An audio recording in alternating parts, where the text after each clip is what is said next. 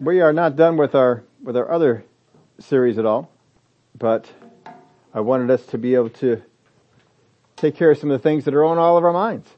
You know, Brother Keith is very dear to us. And so we need to get renewed on some of the things that are in the Word so that we are facing these things in the, in the right way. Uh, a very similar thing was going on with the Bacons too. And so we want to, to help with that. We had mentioned to you, I guess it was last Sunday, that uh, I was writing down some things, working on some things about how to pray for those who can't pray for themselves. With the way this week unfolded, it would seem that now would be a good time to get into that. so we're going to spend some time looking at this, um, probably two, three weeks. I know of at least three of the stories of Jesus. He, I love Jesus' story of, heal, of his healing miracles. They are just some of my favorites. we have got at least three of them on, on tap to take a look at, but we're taking a look at it from just this aspect of it. Because the Word of God does tell us how to pray for people who can't pray for themselves. It tells us how to do that. And there's actually two things, two things we told you about that. How can we overcome bad directions set by our own words and low expectations that grow out of past failures from ourselves or from other people? How do we do that? And how do we pray for those people that can't pray for themselves? They're unconscious. They're um, not in a place to be able to do that. So we want to take a look because the Word of God gives us ways to do it. A lot of times we're just kind of, well, I just pray and I expect God to give me words. And uh, how many don't, don't raise your hand? But how many have ever prayed, God just give me the right words to, to pray, and you don't pray in the tongues, you just pray in English, but you just pray whatever comes to you. See, that's a useless prayer. I'm sorry to have to tell you that. But that's a useless prayer. Don't bother with it. You see, if you pray that, you can't have faith in it because you don't know. If you're going to pray in English for something, then you have to have the basis, basis of faith to believe for it. And if you're just asking God to put words in your mouth, they are not words based on knowledge or understanding, and you won't have faith for it. Now, if you don't know how to pray and you're praying in the Spirit for it, that's fine. Pray in the Spirit for it. That's, that's a good way to do it. Just understand you're not engaging your faith. Praying in the Spirit will not engage your faith because it bypasses your understanding. There's plenty of places for that, for that type of prayer. I'm not telling you never pray in the Spirit because it bypasses understanding. No, that's actually the best part of that prayer. You are not limited to your understanding. You can pray for, for other things. But for things you need faith for, that's not something that you ought to pray in, in tongues uh, to, to accomplish. I'm sorry. That's uh, you need to you need to have understanding. So we want to go over some of the things in the Word of God. What does the Word of God actually teach us about this? Not the, what does man's wisdom teach us? What has our experience taught us? What does the Word of God teach us about this? Because this is an area that is covered in Scripture. And so we want to take a look at it. But, I wrote these things, I want you to write these three things down. What God can do for me is affected by my, and there's three things here. What God can do for me is affected by my words. It is affected by my will and it is affected by my works. Those three things will affect what God can do for you. The most of anything. Now thoughts is not in there, is it? There's a reason for it and we'll show you this as we get through some of these things in the, in the Word. The most important things you need to focus on in order to open the door for what God can do for you are your words, your will, and your works. How many times has Jesus come up to people who need healing and what does he say to them? What would you have me do for you? I'm asking about your will. What is your will in this situation? Your will is important. If God is going to bless you with something, your will is involved. He's not just going to bless you with what He wills. He's going to make sure that you agree with it. You need to get in that, in that spot. Um, now, I put in parentheses this. These three things will affect what God can do for you, along with the depth of His wisdom empowering each. As your wisdom grows in words, will, and works, so too can what God can do for you. Now what others can pray for or speak to on my behalf is also affected.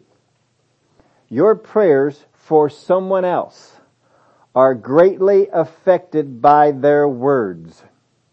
If they are speaking words in one direction, you cannot pray in another. Cannot do it. You may want to. You may desire to. Everything in you may want to. But understand this, God is in the same boat you are. He wants to. He wants these things to come out to you. But if our words are not in line with what His will, what His word says, we cut it off. You don't need to do that, but we do that often. So our purpose here is to change the bad you may have already spoken. You don't have to raise your hand, but how many believe you may have spoken some bad words in the past? What's how can we change that? Is there a way we can change the bad words we have said in the past and learn how to help those who can't speak at all? Now I put this in it. I want you to say this every once in a while to yourself. When in doubt, when in doubt don't speak it out. Don't speak it out. if you're not sure if this is something of faith, then shut up.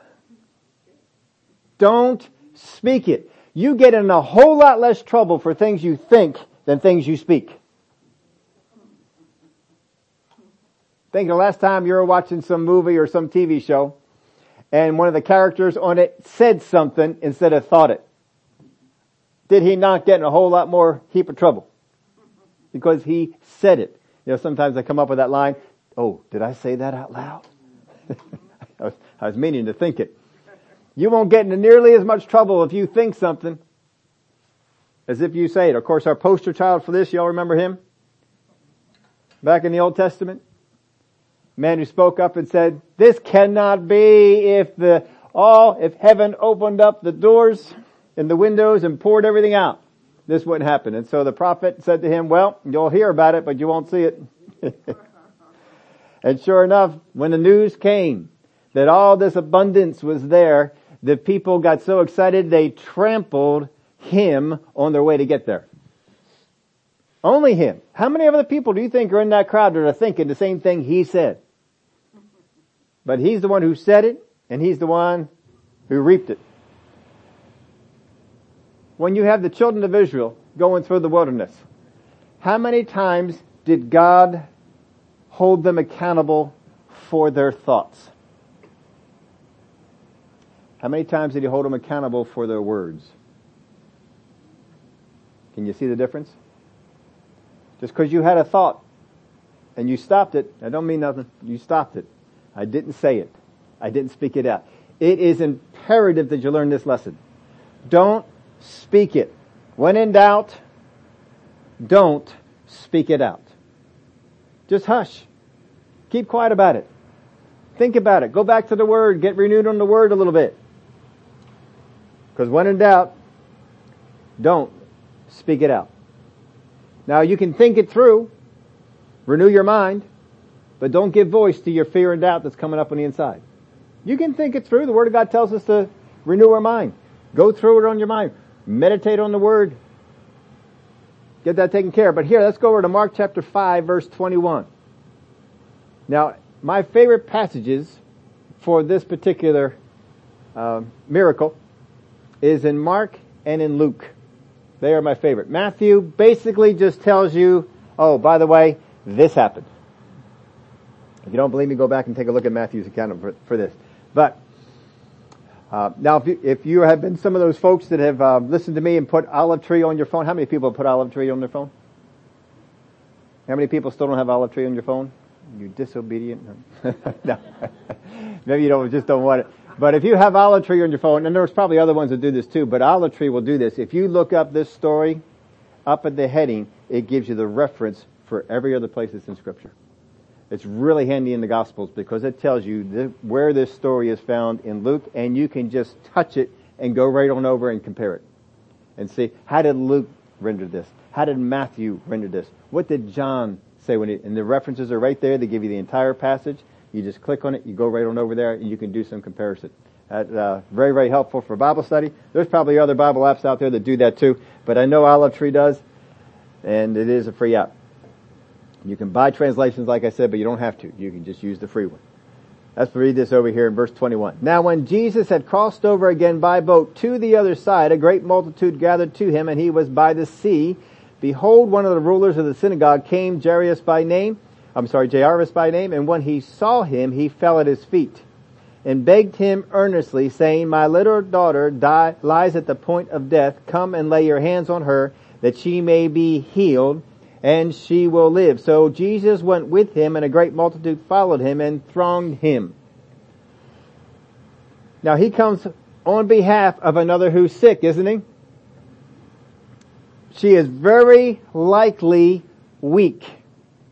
It is possible, but I do not know, but it is possible that she is unconscious. But she is at least very weak. You don't see some little kid outside in the yard playing in the, in the dirt who's on the verge of death. A child who's on the verge of death is where?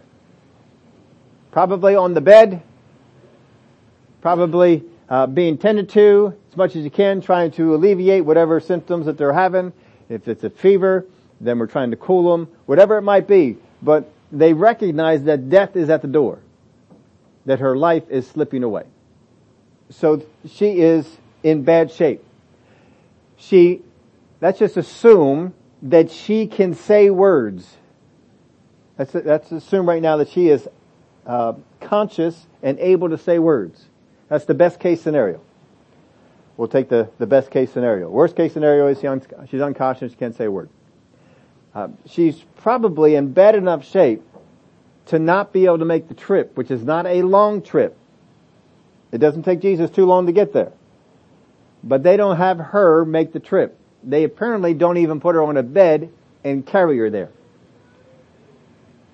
But he comes to get Jesus. Now he's got a problem. How many can, can attest to this? You have had a problem. Anybody have a problem in your life? We've had problems, right? Problems have come up. Now, I want you to see what he does with this problem.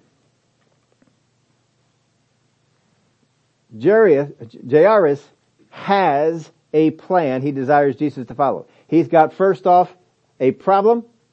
Secondly, he's got a plan. And third, he's got a proclamation. That's great, isn't it? He's got a problem. He's got a plan. And he's got a proclamation. Now think about your own problems that you've had in your life. How many times have you had a problem come up in your life, but you have no plan? I don't know what to do with this. You go to God in prayer, God, I don't even know how to pray. I don't know what to ask for. I don't know what to do. I'm, I'm lost. You do not have a plan. You have a problem, but you have no plan. I mean, that's a tough place to be. I, I have no plan. I, I don't know what to say to do. I don't, I can't figure out what to do with this thing. I have no plan. He's got a plan. So right now he's got this in his favor. He's got a problem. He's got a plan. And he's got a proclamation. Now, Jairus, he's a, he's one of the rulers of the synagogue. That means he's a religious folk. How many believe that a religious person can come up with a really good plan?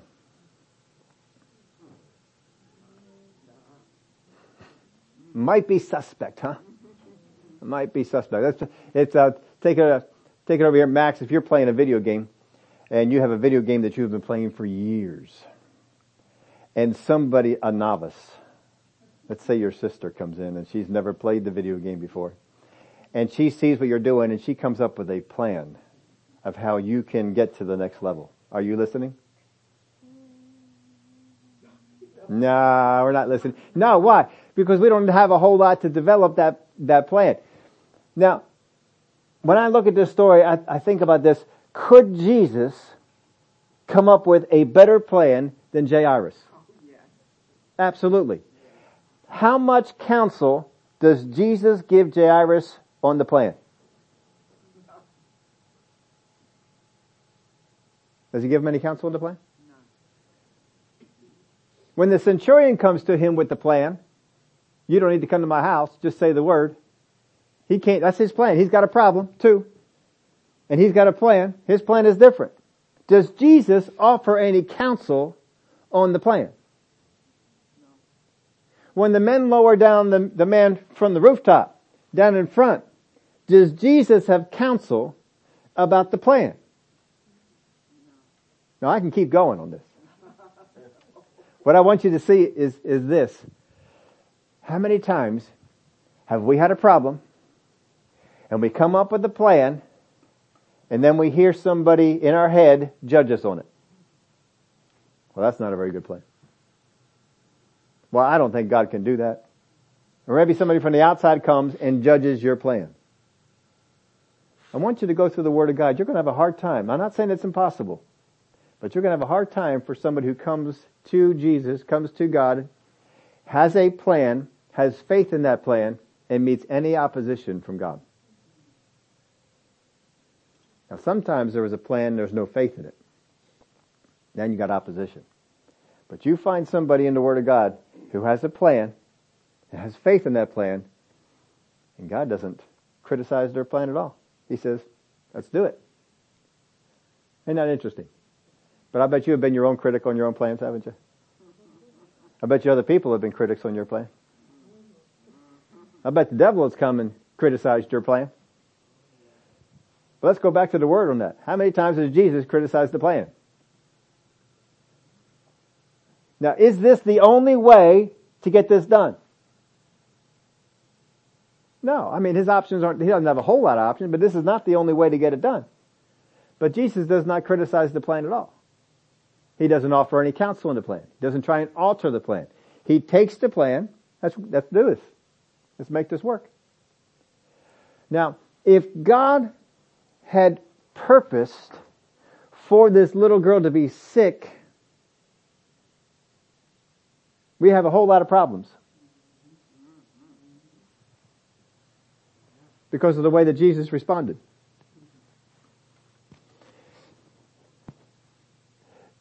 But he came up with a plan. Here's my plan. It involves you coming back with me.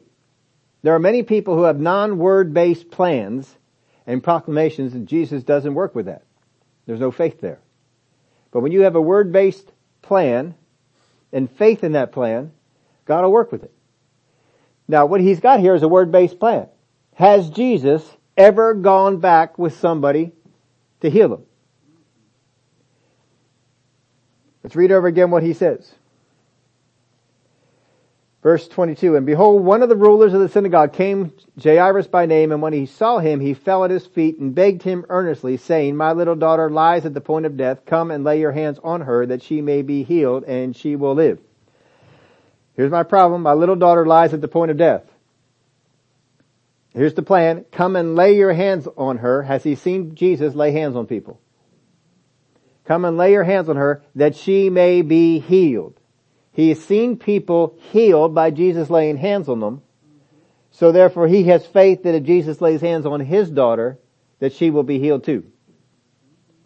Come, lay your hands on her that she may be healed and she will live. He doesn't say, maybe something will happen. Let's just see if she gets well. He makes a very definitive proclamation. She will live. Now Jesus doesn't go with him because he begged. This story is not telling us to beg. Jesus went with them because he had faith. That's what gets Jesus' attention. So we have a problem. We have a plan. We have a proclamation. That's a good pattern to follow. If you, if we would do the same thing, we have a problem, develop a plan from the Word, and proclaim that plan. Now this is far better than just bringing a problem. Have you ever done this? In prayer, you bring a problem? This is kind of what it sounds like. Oh God, it's, it's awful. Oh, I don't know what I'm gonna do. Oh, it's, ter- this is, this is coming due. This is, I'm feeling this in my body. Oh God, I don't know what to do. We spend most of our time doing this. Now I've taught you this before. Other people have taught it to me even. But I, I will tell you this again just to remind you. The longer you spend in prayer asking God to do something, the more likely you are not in faith. The longer you spend in prayer asking God to do something, the less likely you are in faith. How long does Jesus spend asking God for things? In fact, you'll have a hard time finding Jesus longer than one sentence.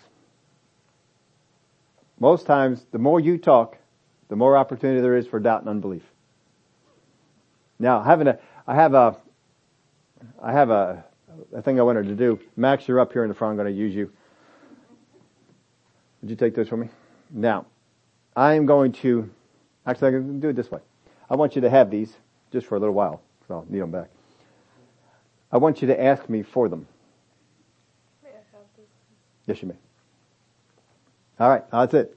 One sentence, right? Now, I want you to ask me for these again, but you need to take at least five minutes.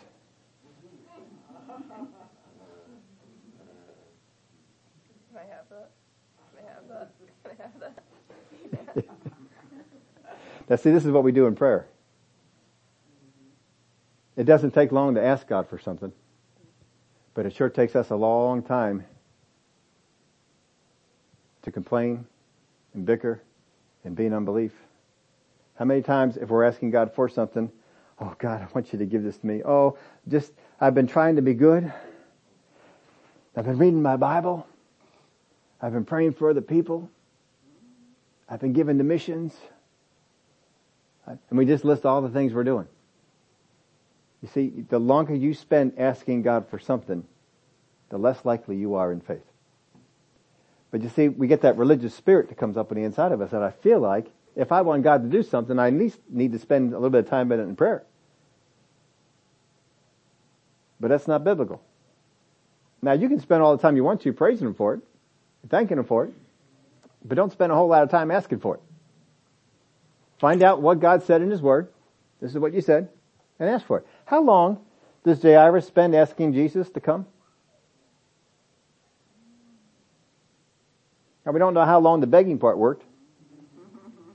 But once he got over that, my little daughter lies at the point of death.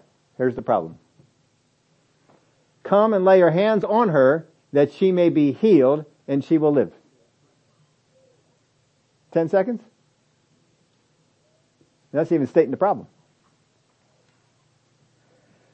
Hmm.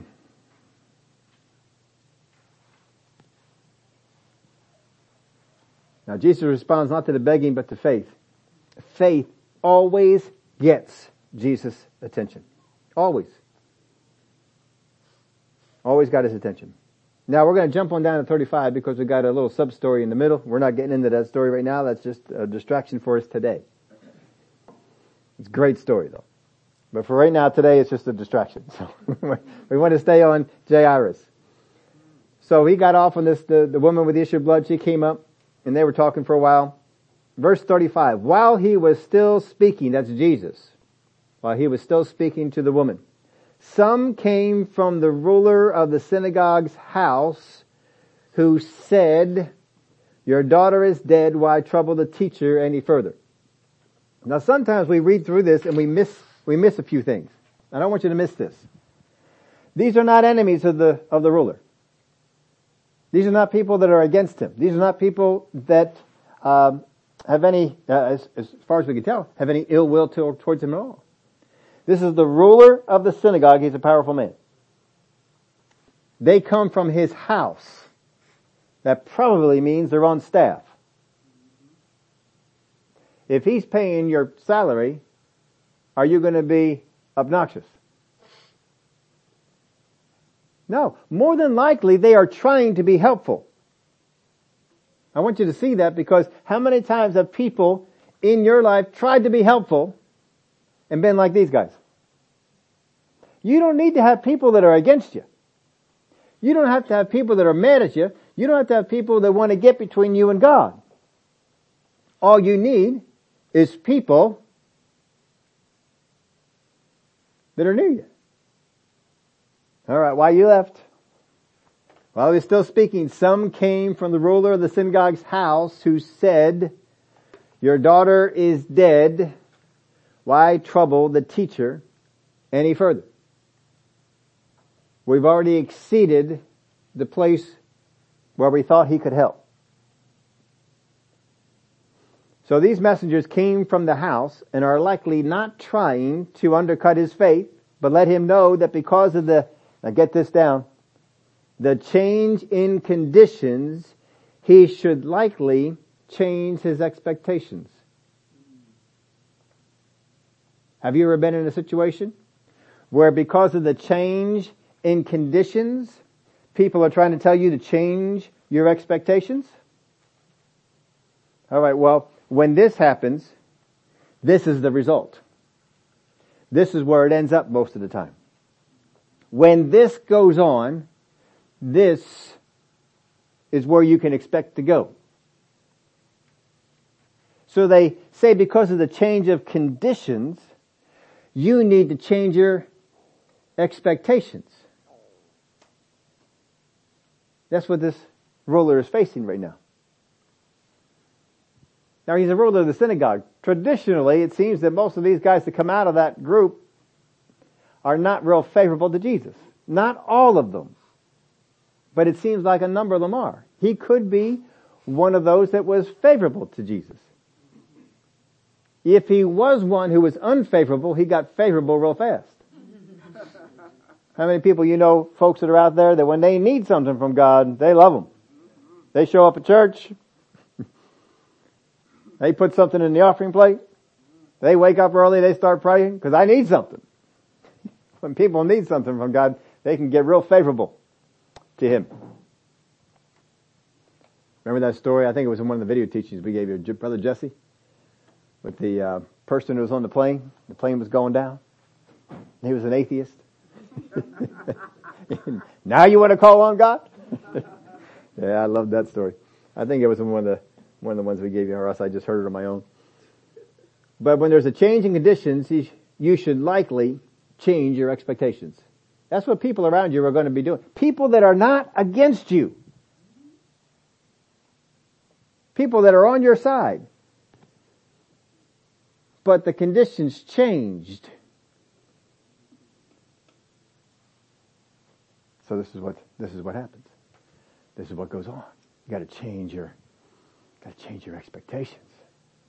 We can't expect to go this way anymore because this is this is what happened. Well, gas, gas prices went up. That means you can't drive as far. You you got to lower your expectations. Well, food prices went up. You can't expect to buy as much.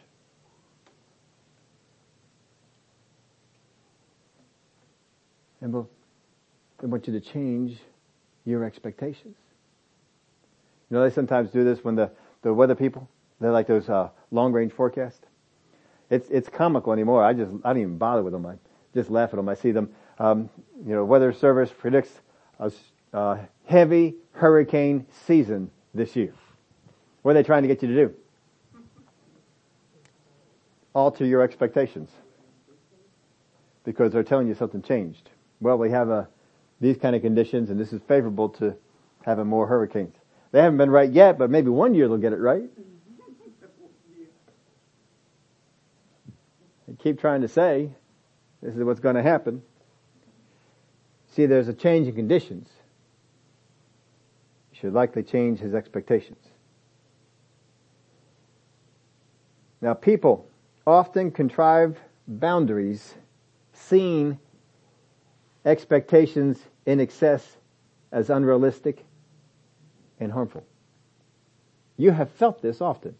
If you go into the doctor's office and the doctor office, the doctor's office says to you, well, conditions in your body have changed and so you need to operate within this sphere now. You need to change your expectations. You need to operate within this, this area. You were operating out here. You can't do that no more. Now you need to operate in here. You need to change your, your expectations on his, on this. So they, they've come up with new boundaries for you. You were operating in this area. But now, no, we need to, need to bring them in tone down those expectations a little bit. Let's, let's keep those boundaries in here. And this is where we need you to, to operate, to stay. So they've contrived their own boundaries and they're seeing your expectations, your high expectations. Well, this is excess. You know, you can't expect to do that anymore. You can raise your hand on that. How many people have ever been told by a doctor not to expect to do something anymore? Well, don't expect to do that anymore. Why? They've created new boundaries for you. And this is where you need to, need to operate. You need to operate within this, this area. You know, we don't like that. Like Ethan was taking up wrestling. So I, I know I wrestled for a little while. And when you wrestle, you have a sphere for which you operate. And this is, this is the wrestling area. Right in, right in here. And so, you know, Ethan comes on into the rink and his opponent is over on the other side of the rink and then the ref comes out and say, alright, hold on guys. Uh, we're gonna change this. And instead of the sphere being, we're gonna bring it in here. Why? Um, well, you know, you guys are small. You're not as big as the other guys. We're just going to bring it in here. So you have to operate within that level. Um, hmm. Why? See, we would call it calling the question there. But when a doctor comes to us and tells us, well, you know, you have this condition, so you need to hone in the expectations. God didn't say it. Now I want you to see this the people who came from his house are telling him, your daughter is dead. Why trouble the teacher anymore?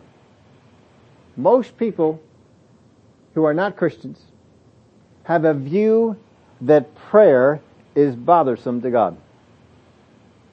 Have you noticed that? If, if you're not sure that that's so, just uh, Imagine an unsaved person making this prayer, and you probably can, you probably even heard it. Uh, uh, God is me. Uh, I know we haven't talked much, but I, I need this to happen. I need this job. I need this bill. I need, they need something. They're coming to God. God, I, I need this. And if you'll just do this for me, I will do this for you. Right? I know this is a bother for you. So I'll do something to help you out.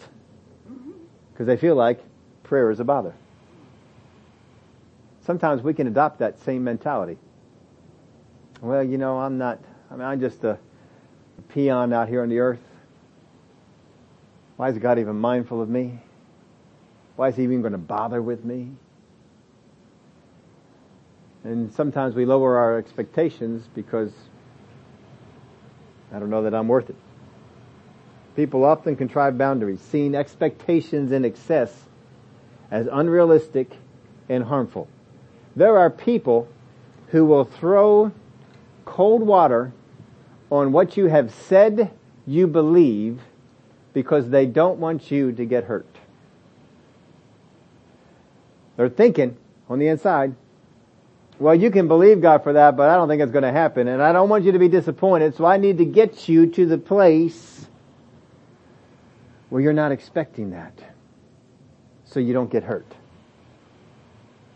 And they're trying to get you to tone down your faith. Tone down your belief. Adjust it. Because we don't, I mean, it's alright if you have a little bit of high expectations, you know, you won't get so disappointed when that won't happen. But if you have them out over here, don't believe that your little girl can be raised from the dead. It was okay to believe that Jesus could heal her and maybe, you know, she mostly recover. That was okay. But, you know, this, this expectation that Jesus might raise her from the dead, don't get in that, there's no reason to trouble the teacher anymore. Don't bother with it. Let's just go on. Now the purpose may be to help you, but they actually weaken your faith. So you had an opportunity for God to minister, but that's, that's gone. There's nothing more to achieve now. No, he, he can't do anything anymore. Now this occurs lots of times in the Word of God and it does derail the faith of many believers. It happens in our own life. It does derail the faith of many believers. They were on a path to receive from God. Is Jairus on a path to receive from God? He has He has a problem. He has a plan. He has a proclamation. Jesus picked up on that. Jesus is on his way. Is Jairus on the way to receiving what God said, or Jesus said he was going to do? He is on the way. And then this happens.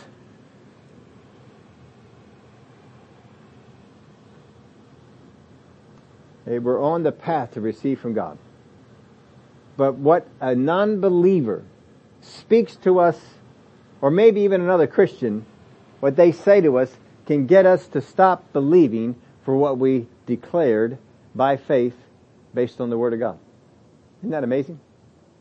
You can read the Word, build up a faith expectation from the Word, declare this is how it's going to be, and some unbeliever can come along and say something and derail the whole thing. That's what these guys are trying, they're not necessarily trying to do it. That's not their purpose. Their purpose is to help Jairus. Man, I don't envy, your daughter just died. This is terrible. But I don't want you to, to get into a worse spot expecting that she's going, that something more is going to happen. Jesus can't do anything for her anymore. Just leave him alone.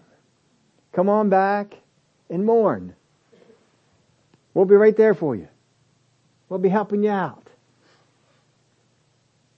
It is easy to fall into the thinking that if such a message comes, it speaks to my lack of faith. But you see, I want you to see how Jesus address, addresses Jairus. You have, may have been in the same position that you were going along believing God for a healing in your body. You were going along believing for God to heal someone that you know things were progressing along that way and then all of a sudden a report comes, someone says, someone brings something in and it seems like the whole thing is now stopped. If Jesus makes the trip, is Jesus not putting his stamp of approval on the plan? Is Jesus not putting his stamp of approval on the proclamation? Do you think that Jesus in any way is going to let some unsaved, unregenerated people come into your life and speak something that will change his direction? When Jesus set out, he set out with the intended purpose to follow him to the house, not to stop halfway in between. He intended to get all the way to the house. That's what he was going to do. He intended it. If you have been assigned something from a parent, if one of you, one of you kids here, mom or dad said, I need you to go and do the vacuum, wash, clean, cut, rake, whatever it is. I need you to go and do that and you head out in the direction to wash to cut, to vacuum, to dust, to clean. You walk out in the direction. And on the way there, get sidetracked. And don't accomplish it. Did you do what you were asked? Did you do what you were set out to do? If you say to mom and she comes in and she says, how come this isn't vacuumed? How come this isn't cleaned? How come this isn't washed? How come this isn't cut? Has, and, and they say, well, I, I set out to do it, but I got sidetracked and I uh, didn't get back to it. Does that hold water? No. Nope. No. Matt is, Max is shaking his head. No. You have been there, right? I have. I have been there. Absolutely. You see, it speaks, sometimes people get it, it speaks to my lack of faith because the messengers came and brought the message. My faith should have been there and the messenger should never have had a message to deliver. You ever thought that? You ever gotten bad news and think, well, I got this bad news. Maybe I should have done something that would have prevented this. If that was the case, he, Vanessa and I were sitting there in the, in the, in the waiting room and she, she turned to me she said, how should I, pray? what kind of advice do we have for this? And so I, I just combed through the scriptures in my head and I, I said, well, you know what? The only thing I can think of that Jesus ever said to somebody in this kind of situation where the messenger came and delivered something, the only thing I can see is he said, anybody remember what he said? We haven't gotten there yet, but you may remember the story. Do not be afraid. Only believe. Do not be afraid. How often do we see that advice given by Jesus and by prophets and by Moses and by others in the Bible? How often do we see that advice? Do not be afraid. The number one piece of advice that you will have if you are facing a situation, you come up with a plan and a proclamation and something comes along to derail it. The only advice I can find in the Word of God is, do not be afraid. I cannot find any place where Jesus, where Moses, where the prophets counseled people and say, well, if you just would have had more faith, you never would have got that message. Jehoshaphat, if you just had more faith, the army never would have come. Children of Israel, if you just had more faith, the Egyptian army wouldn't have decided to pursue you. Does he say that? We don't see these things. But yet, how often do we fall victim that when the report comes, I should have done something different? Maybe I wasn't believing enough. Maybe I didn't say the right prayers. Maybe I didn't act soon enough. We come up with things. And yet here's Jesus giving counsel to this ruler of the synagogue. We're not talking spiritual giant here. We're talking about a person who is steeped in religion. And his advice to him is, well, you know, if you would have come to me sooner, he didn't say that, did he? You know, if you would have had a better confession on your way, we've been walking here for a little while and you have said nothing. He doesn't say anything about all that. All he says is, do not be afraid. Only believe. That tells me, Jesus' statement right there tells me that everything Jairus has done has been on point to bring what he wanted and what he asked for. If you are in a situation and bad news has come, it does not mean you are in the wrong place, doing the wrong thing, or any such thing like that. Amen. It just means a messenger has come. That's it.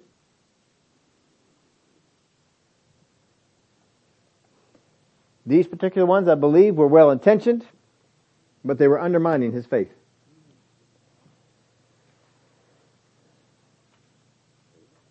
This message doesn't mean Jairus failed. Doesn't mean he failed. But if he yields to them, he could fail. There's no failure right now. But if he yields to them, he could fail. If Jairus had given in and became fearful and responded in such, there could have been failure. Now there is no problem with the change or the request as far as Jesus is concerned. Isn't that right? Jesus didn't pull up and say, well, Jairus, you know, I didn't come here to raise people from the dead. I came here to lay hands on sick people. And now you want me to lay hands and raise up the dead? I didn't come here for that. That's not what you asked before. I'm heading back. He didn't do that. Even though the condition changed and now it's worse than it was, in our mind, Jesus says, hey, we got this. Just don't fear. Just don't fear. Don't let the fear in. Now new information often brings questions. Isn't that right?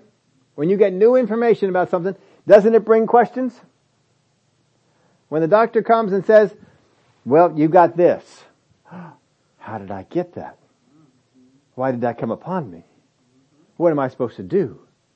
But I don't want this restriction. We have questions. Questions come up. Whenever we get new information, questions tend to come up. We ask those questions because I need to get more information on this information that just came to me. Now Jesus doesn't ask anything to the messengers. Never has any discourse with the messengers. Now I've mentioned this to you before. I'm not sure. Sometimes I get lost in whether it's Wednesday or, or, or Sunday. but I know in one of those times, we've been focusing on this one, one aspect of, um, of things that Jesus only needs one person. And Jesus works through one person. Constantly in the Word of God, we see it. He's working through one. Abraham was believing God. It's like Sarah's out of the picture. That was a Wednesday night. We were going over. It's like Sarah is out of the picture. Sarah's even laughing and that has no part to play in this because she is not who God is working through. He is working through Abraham. It's not that he couldn't work through Sarah, but he's not working through her on this one. With the children of Israel, who does God work through? Moses. Good thing he's not working through Aaron. He's working through Moses. One person. One person. When Moses dies, who's he working through? Joshua. When Saul takes the kingdom, who's he working through? Until Saul shut it down. And then he finds David. Now he's working through David. Constantly God is working through one person. When Mary is going to bring forth Messiah, who's he working through? Mary. Joseph's not involved. Now Joseph, I'd like you to be a part of this. I'd like you to, you know, to stand in there. Uh, but his faith isn't involved. Mary's faith is involved. So many times you'll see this in the Word of God. I can keep on going with this, but He's working through one person. When that one person is identified who we're working through, we stay with it. We, st- we don't move off it. We're on this one person. God stayed on Abraham constantly. I gotta get you into this spot. It doesn't matter to me whether anybody else gets into this spot. I need to get you into this spot. That's all that we need. I need you to be in that place of faith. I need you to be in that place where you will receive this. If you will be in that place, if you will be in that, in that, that, that uh, stay in that place of faith where I can use you, if you will do that, we can bring along, we can bring things along. The water came from the rock for the children of Israel because of who? Moses. The Red Sea opened up and they walked across on dry land because of who? The Egyptians were dead because of who? Moses. Now you can have other people join the team. God is okay with more people joining the team, but I need that one. I need one. He just needs one. That's all we need. That is so often in the, in the Word of God. Let's go on here. Now if we recognize someone as a false teacher or a false prophet, our defenses are up. You won't receive a redirection from them, right? But you get a doctor to walk into the room and tell you you're going to die in six months. Oh. Seems our defenses go down. Why do our defenses go down in cases like the one that Jairus is facing? Now, Jairus went to Jesus for the answer. Does the report of these people, does that report come from Jesus? Does not. Is it submitted to Jesus? It is not. Does it recognize Jesus' power?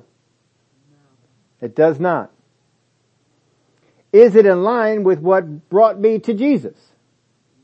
It is not. And yet oftentimes we will alter what we believe because of this. The report didn't come from Jesus. They didn't submit it to Jesus. They knew Jesus would shoot it down. It doesn't recognize the power that is in the name of Jesus. And it's not in line with what brought me to Jesus. And yet we will often let those kind of reports shoot down our faith. Verse 36, as soon as Jesus heard the word that was spoken, he said to the ruler of the synagogue, do not be afraid, only believe. That's your advice. When that report comes, it is nothing on your part that the report came. Don't sit there and be self-introspective. Well, if I was only more faith, the doctor wouldn't have come and told me that this is the condition in my body. Don't be messing with that. Here comes the report. All right. Well, they came with this report. Now, there are a couple ways you can do this. You can just say, well, I don't believe that report. Well, apparently the report was true. The report was right. You may have a doctor, you may have a friend, you may have somebody come to you and report something to you that is 100% true. It doesn't change the power of God. Jesus does not deny the report. He doesn't tell him to say, look, just, just declare that she will live. Doesn't need him to even do that. Do not fear, only believe. Now, say we've seen in, in this week, we've seen some reports that came on in uh, for a couple of families on the same day. I sent you out the notes about about those things. Same day, people well intentioned. The Bacons were dealing with a doctor of death. Vanessa is dealing with doctors of death. And she she called me up at one point, and, and um, when things were, I mean, when they went bad, they went bad fast. And so she called me up and she put the doctor on. Oh, this is unusual. Doctor's coming on to let me know what's going on. That is so cool of him. He, he got on the phone. This is so nice. This is what, these are my words there. This is so nice of you to get on the phone and to tell me about what's going on. That's not what he was doing. he wasn't doing that at all. he was coming on uh, on the phone, and as he was going through, he was telling us, I said, "Oh man, this is this is something. So I said, so what you're asking for right now is a decision to either let him die tonight or to do the surgery and put it off. He says, yes. So now I understood why he was talking to me. All right. He put Vanessa back on the phone. And so then we had a discussion and I said, um, all I gotta do is change my shirt. I'm on my way. So we got on down there. Now, by the time I got there, I was on the phone with her on the on the way down, and um, uh, she said, "Well, we already had to make the decision." And by the time I got there, he was already in surgery. That's how fast they moved on it. Now, of course, they gave all kinds of prognoses, and they understand they have to give what they what they can. But some people are worse at it than others. I mean, some people they want to deliver you the news and let you know, you know, there there, there could be but other people just want to say, uh, uh, no, that's not how it's going to be. It's kind of like these people come in. Uh, your daughter's dead. That's, that's real nice, right? Your daughter's dead. You know, the Bacons were dealing with a doctor of death too. And um, they called me 4.30 in the morning. Let me know what's going on. And so I got my wife and we, we both set out to pray and to to go over it, but they'll come in and they'll give you doctor of death statements. But don't, don't feel like you have to, you have to go along with it. And don't feel like you missed it because you got the doctor of death statement. Doesn't mean you missed it at all. Jairus didn't miss it. Jesus doesn't tell him he missed it. If he, if he did, don't you think Jesus should have told him? He didn't. All he said to him was, do not fear. If you, if he follows the advice of Jesus, is the door still open for Jesus to do this? Now let me ask you this. I mentioned this to you before. Where's his wife?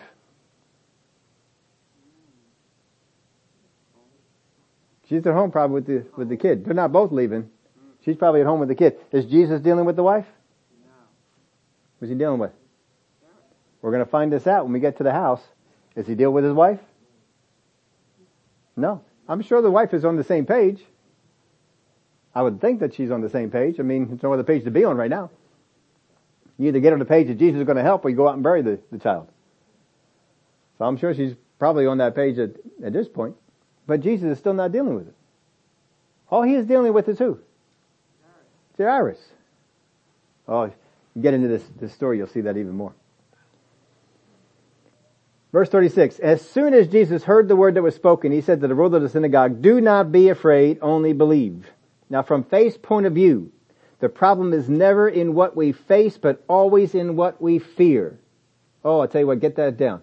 The problem is not in what we face, but always in what we fear. Very often the devil will try and get you to fo- focus on what you face. What the doctor says you are facing. What Jesus says, no, don't worry about what you're facing. Look at what you are fearing. What you're facing is nothing. What you fear is everything. The world flips it. If you don't have fear, then you're not facing this thing right. That's not how Jesus looked at it. This is Jesus' advice. Now I hope you can get that. I've given you this one before. You may have forgotten. Fear and worry are not afraid of the presence of God, but flee our faith in God. Fear and worry are not afraid of the presence of God, but flee our faith in God. I can prove that to you. How many times you've been fearful and worried about a situation in your life? You walked into the most anointed worship service you'd ever been in, and you still felt the fear and the worry. Fear and worry are not afraid of the presence of God. They will exist in the presence of God just fine. But not in the existence of faith. Faith will drive them out. Fear and worry don't care if you worship God all day long. As long as you don't get into a place of faith. I'm not saying the worship won't have an effect on you. Saying faith is what's, what you need in that situation. If you need a hammer, a wrench will not do. When you need faith, it is not a time to break out the worship. It is time to break out the faith. Worship is good. Worship can do all sorts of stuff. But when you need faith, you need faith. You gotta put that to work. Now even though Jairus, or Jesus is right next to Jairus, fear knocked on his door. Same with Peter on the water, right? Even though Jesus is right next to Jairus. Fear is knocking on the door. Don't think for a moment that because fear knocked on your door, it meant you're away from Jesus. He is right next to Jesus. Jesus is focused on Jairus. We're doing, dealing with his situation and fear knocks on his door. Jesus, uh, sorry, Peter answers the words of Jesus. Come. And he jumps out on the water. He is walking on the what? Can you be more in the presence of God than walking on the water? He is walking on the water. That is the presence of God right there. And he looks at the waves and the wind and fear and worry get hold of him. Fear and worry are not afraid of the presence of God, but they cannot stay when there's faith. We're trying to drive out fear and worry were the wrong thing. Now there's no faith in imitation. You can't imitate other people's faith. Remember the seven sons of Sceva? They imitated. It didn't work.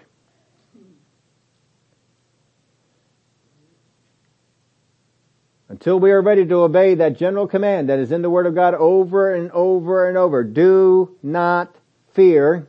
Do not worry we will not receive or be ready to act on the specific command when it comes. Now, I gave you some references there. You can go and look those up if you want to. They talk about don't worry, don't be anxious, things uh, along those lines. If you want to just brush yourself up on that, they're in there for you. And don't be saying this, well, it's just my personality to worry. Sure it is. It's called flesh. Some people are more prone to flesh than others. Get it out. Just because it's in there doesn't mean you should do it. Can you imagine? If you as a child were disobedient and then told your, your mom or your dad, it's just my personality. Will that work? your mom or dad say, yeah, your personality of sin. Come on over here. I keep this in mind for you. Faith combats fear, not symptoms. Faith combats fear, not symptoms. Is the daughter still dead?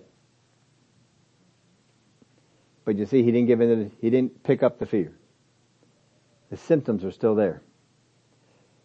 Sometimes the devil wants you to say, look, the symptoms are still there. You're obviously not in faith. Faith combats fear. You know, drive it out. Just because what you face doesn't change doesn't mean your faith is not working. I wrote that. I think I wrote that in there for you. It's in mine. I want you to make sure you keep that. Just because what you face doesn't change doesn't mean your faith is not working. Doesn't mean your faith isn't alive. The, one, the enemy wants you to think so, so that you'll stop. So that you'll pick up the fear. He wants you to act on what other people have been saying. Verse 37. And he permitted no one to follow him except Peter, James, and John, the brother of James. And then he came to the house of the ruler of the synagogue and saw a tumult and those who wept and wailed loudly. And when he came in, he said to them, why make this commotion and weep? The child is not dead, but sleeping. And they ridiculed him. But when he had put them all outside, he took the father and the mother of the child and those who were with him and entered where the child was lying. Jesus does not put the rest of the people out until the rest of the people identify themselves as scoffers. And then he does not spend an ounce of time trying to change them. Because I don't need you to be in faith. Who does Jesus need to be in faith? Jairus. That's it. As long as Jairus is in faith, I don't care what the rest of y'all, you all can just get out, out of the room. Just get out of here. You could be in the hospital room and everybody's making all kinds of commotion. Just get them out of the room. That's it. Just get them out of the room. I don't need to change them. You don't need to go out there and preach to them. You don't need them to change their opinion of whether God can do this or not. You do not need a doctor of death to proclaim life into your situation for you to have it. You don't need it. You don't need to preach to them and change them. You don't need to convert them. Just go on and do what God is going to do. Let God do it. And that'll have an effect on them folks. These people, they're, they're scoffing. You come out with a live 12 year old child. They're, not scoffing anymore. You could have preached all day long, not changed them. You go in the room, you raise the child up from the dead, come on back out, they all stop.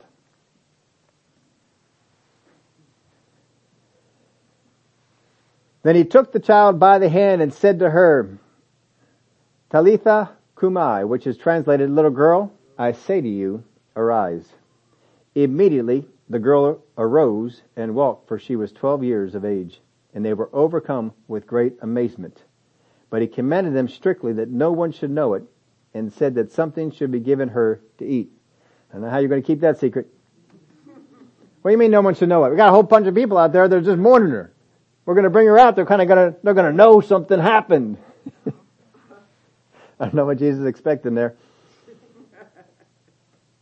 Don't let someone else's declaration undo your proclamation. Other people are going to come into your life and they're going to, going to declare things over your expectations. They're going to declare things over to what you believe God will do. Do not let their de- declarations undo your proclamation. He proclaimed something, didn't he? Didn't he? You come to the house, she will live. And I hope you get this one. Something said based on sight cannot undo what was stated based on faith. There is not a single doctor of death out there who's going to walk into your room and tell you anything based on faith. They're going to tell you something based on sight. Every single one of them. In the past, this is what happens when people have this condition. In the past, this is what's going on when this happens. In the past, this is where it's based, it's based totally on sight. Do not let what someone said based on sight negate what you said based on faith. Unless you let it go or become fearful, that thing is gonna, is gonna come about.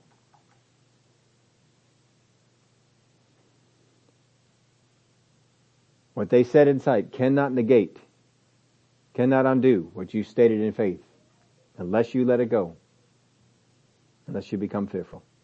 So they laughed at Jesus. Don't feel badly about putting doubters out of the room. You got doubters, I don't care if they're family. If they doubt, get them out. See ya. You deal with the problem. You deal with the doubters later. People can state the obvious, but that doesn't mean that they're right. There's people out there, they can state the obvious, but it does not mean that they are right. Now we need to fight, we need to fight a, when we need to, saying this wrong, when we need to fight a battle that another believer cannot. This little girl may have been strong enough to utter words, but she was no strength to fight. And dad took up the fight for her. But now she's dead. I'm not sure if you were aware of this, but dead people don't talk. And can't say anything. Unconscious people don't talk. They don't say anything. What she says makes no, no difference because who is Jesus dealing with? Jairus. That's all that matters. This is the one. She's under his authority. He has the ability to, to step in there for them. You you sometimes will pray for people that emotionally you're attached to, but you have no authority. Doesn't mean that you can do something. Doesn't mean you can't. But she obviously is not going to be able to pray herself out of this situation, is she?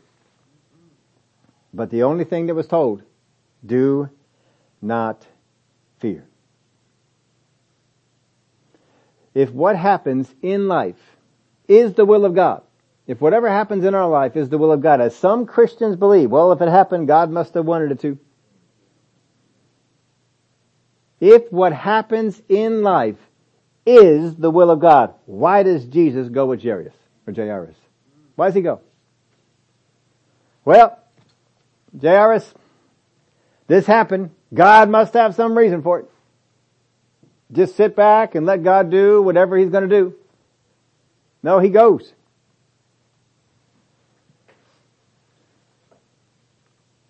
He makes, He makes a declaration, Jesus makes a declaration of healing by following Jairus, doesn't He? If Jesus follows Jairus without challenging any of the things he said, does he not agree with what Jairus has said?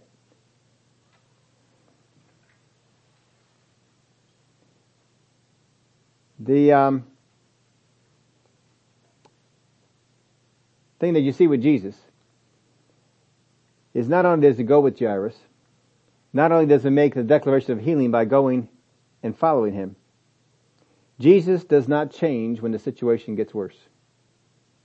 It's not like he was surprised. It's not like he was thrown. It got worse. Just because your situation got worse, the enemy is going to whisper it in your ear, it's worse. Your faith isn't up for this. You had $50 faith. Now you need $500 faith. You had $500 faith. Now you need $1,000 faith. He's, he's trying to, you don't have that. Just because the situation changed and got worse doesn't mean Jesus changed. Notice he speaks to Jairus, not to the reporters. I don't care what your reporters are thinking. I don't care what you're thinking. You don't matter. Put out of the room all those who contradict. Now I want you to notice this about Jesus. Jesus very seldom, in fact I don't know if you can ever find Jesus do this in the recorded parts we have. I don't ever find Jesus yanking anyone up. I never see him reach down and grab them and pull them up. Now Peter and John, you may say, well he did that at the gate, but if you go back into the story and you look at it, he reached down and grabbed him and the man jumped. But most times you have Jesus coming on the scene, he has the man who's been let down on the bed, and what's he say to the man who's been let down on the bed? Rise, take up your bed, and walk. What's he say to the man, the lame man at the pool? rise, take up your bed, and walk. Jesus doesn't yank him up. Jesus doesn't yank up the man who was lowered. Jesus doesn't yank this young lady up. He takes her by the hand and he speaks to her. The devil has gotten into a lot of Christians to think if you do not make a move and yank somebody up, you are not in faith. And so people start yanking and doing things. Now if God told you to yank somebody up, then you do it. I know Smith Wigglesworth has some stories of things that he had to do.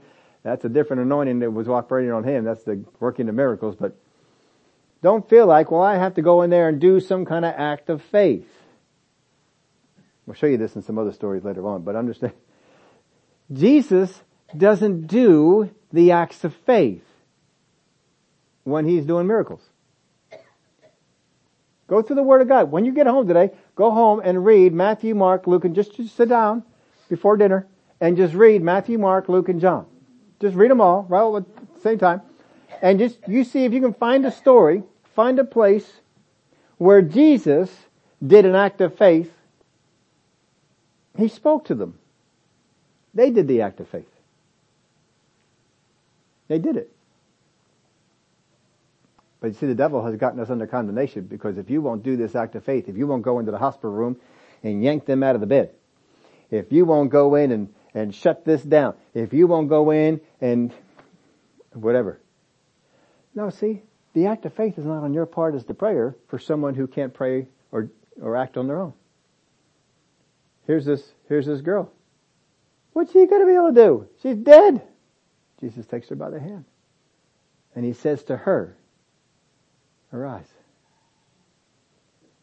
Now it took faith to speak some of the things that Jesus said, but he doesn't yank anybody up. Don't get under guilt and condemnation because if you feel like the person that you're praying for, you got to walk into the room and yank them up out of the bed, uh, yank them up out of the chair, yank them up out of whatever it is that they're doing. You don't. But if you're going to pray for someone who's in a comatose state, you got to act like Jesus did. You gotta be like Jesus did. You get into a situation where someone that you are praying for, in this particular case his daughter, and you get the news, it's not good. Do not fear. Now your emotions can get you. Your emotions can, can play with you. My emotions can get to me. You know, the same day I got something going on with a granddaughter. And a really good friend.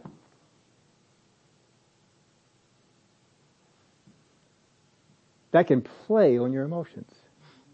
You get your emotions involved, you can start to fear. I got up Saturday morning early. Kids were still at our house. They're all sleeping uh, upstairs, and so um, I, I was I was glad I was able to sleep until 6 a.m. on Saturday which is which is good because usually when the sun comes up, I'm up, and um, didn't get didn't get home till about two. But I got on up and I just said, you know what, I'm just going to park myself down here and just pray for a while. I just prayed in the spirit, get myself built up, and I just got built up, received that rejuvenation from God. All right, we can face this this stuff. We're ready for this.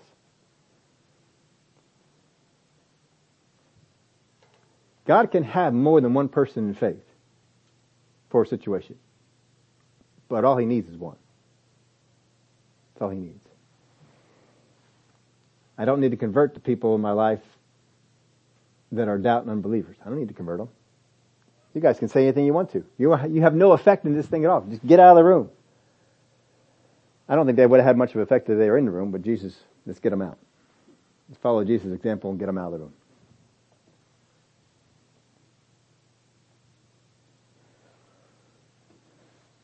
Don't get under guilt and condemnation that you need to do something for somebody who can't pray on their own.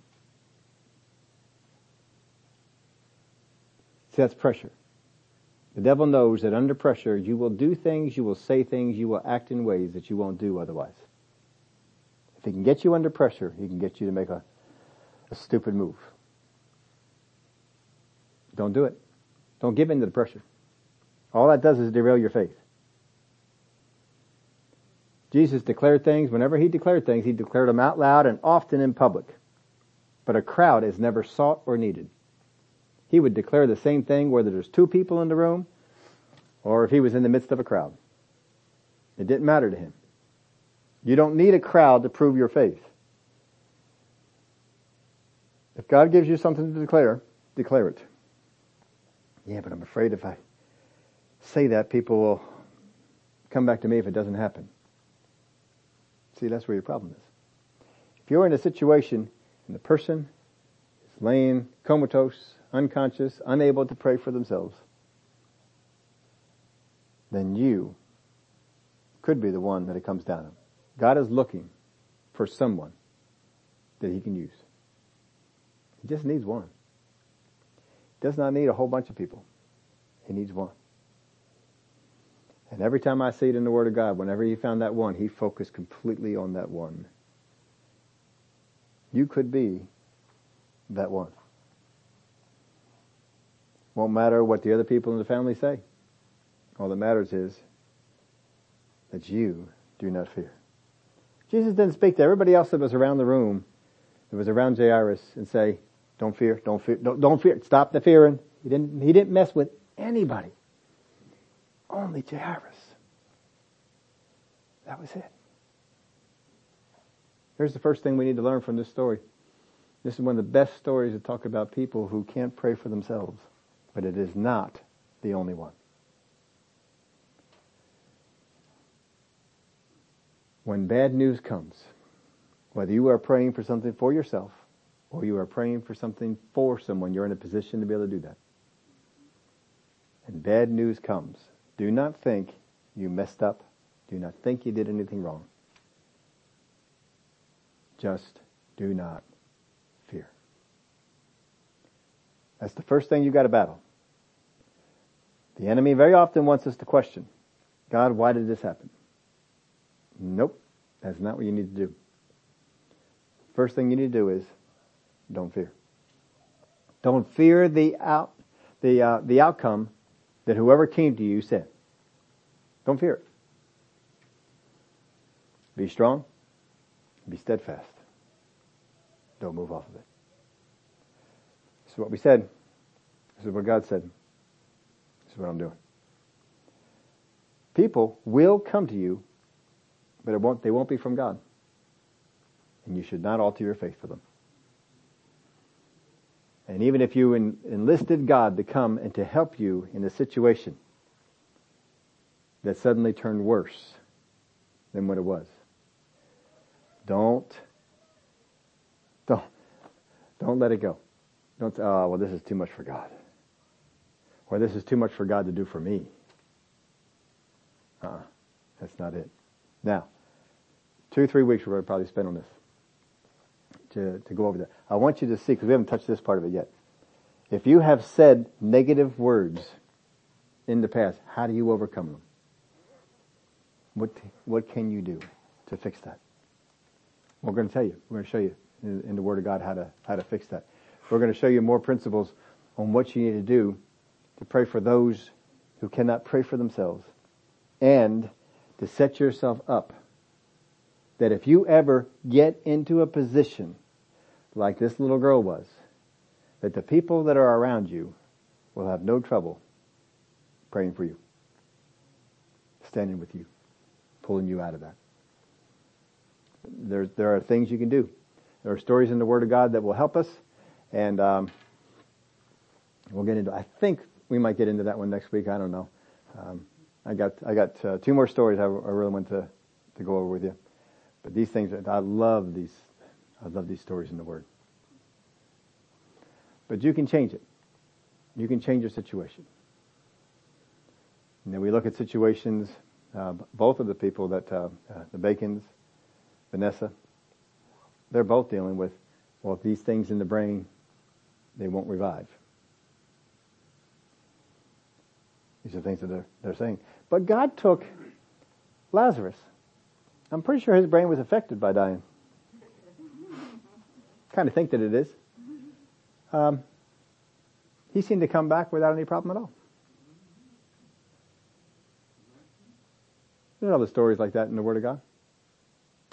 But don't take your faith from people in the world. Take your faith from the Word of God. Don't put your faith in good reports. You've got to get yourself set that these people may never bring a good report, and I don't care. I got my report. I got what God is going to do. How many times in the Word of God can we go through the stories? How many bad reports were coming to Israel when they are trapped in the Red Sea? How many people had bad reports?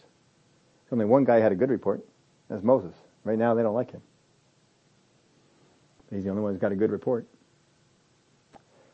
The enemy will constantly send people your way with bad reports. And if this bad report didn't work, well, let's get this one in here with this bad report. And if that one doesn't work, well, we got another one over here. Let's send them in. And let's send in this bad report. All he cares about is getting you to doubt the fear. Do not fear, only believe. We'll pick this up here next week. Go over some more of those those things. We have our communion Sunday and our communion elements are ready. Our ushers will come and bring those up. Let's. Um